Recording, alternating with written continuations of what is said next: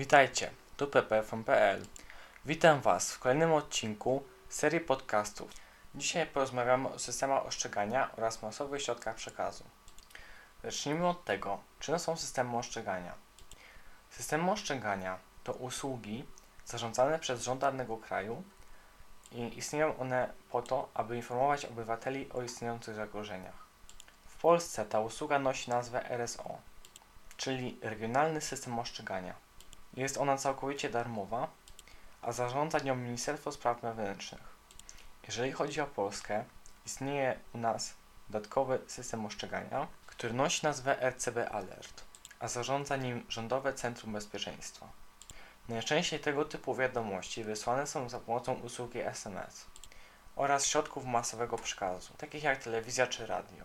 Teraz opowiem Wam trochę o środkach masowego przekazu oraz tzw. fake newsach. Do środków masowego przekazu zaliczamy prasę, telewizję, radio oraz cały internet. I to właśnie na internet powinniśmy uważać jak najbardziej, bowiem pełny jest tzw. fake newsów, czyli fałszywych wiadomości. Aby zminimalizować podatność na fake newsy, powinniśmy korzystać tylko z zaufanych stron. Fake newsy mogą być niebezpieczne. Mogą zniszczyć komuś karierę, doprowadzić do masowej paniki, a w skrajnych przypadkach zagrozić życiu i zdrowiu. Przykładowo, jeśli wrzuciłbym wiadomość do internetu, że podłożyłem gdzieś bombę, mogę się spodziewać masowej paniki. Niestety w tych czasach w internecie jest pełno fake newsów i są używane także przez inne kraje do prowadzenia propagandy. Na szczęście są sposoby, aby ograniczyć rozsiewanie propagandy oraz fake newsów.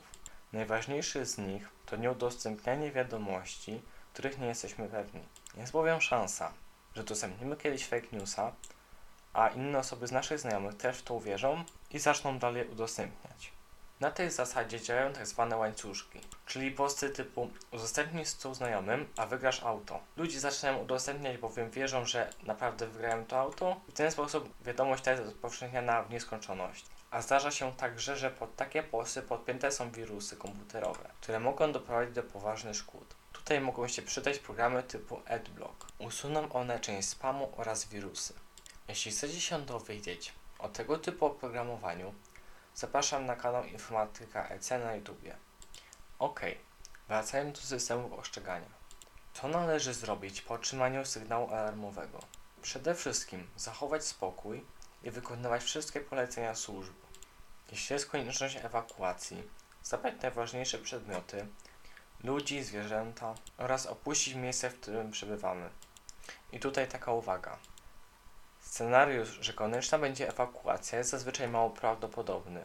Jednakże warto się zabezpieczyć na tę sytuację oraz stworzyć tzw. Tak zestaw ewakuacyjny, czyli przedmioty, które są nam niezbędne do przeżycia. Umożliwi nam to sprawniejszą ewakuację oraz pozwoli nam zabrać przedmioty, które są dla nas naprawdę ważne. Film o tego typu zestawach pojawi się już niedługo na moim kanale ppfrom.pl. Warto pamiętać, że istnieją różne sposoby przekazywania obywatelom wiadomości. Zaczynając od popularnej syreny alarmowej, komunikatach uwaga, uwaga, treść komunikatu, ale także żółtym trójkącie w telewizji. Jeśli dostrzeżemy jeden z milionów sygnałów, należy natychmiast obserwować to, co obecnie robimy oraz, tak jak mówiłem wcześniej, zastosować się do poleceń służb. A więc miejmy nadzieję, że nic złego nam się nie przydarzy.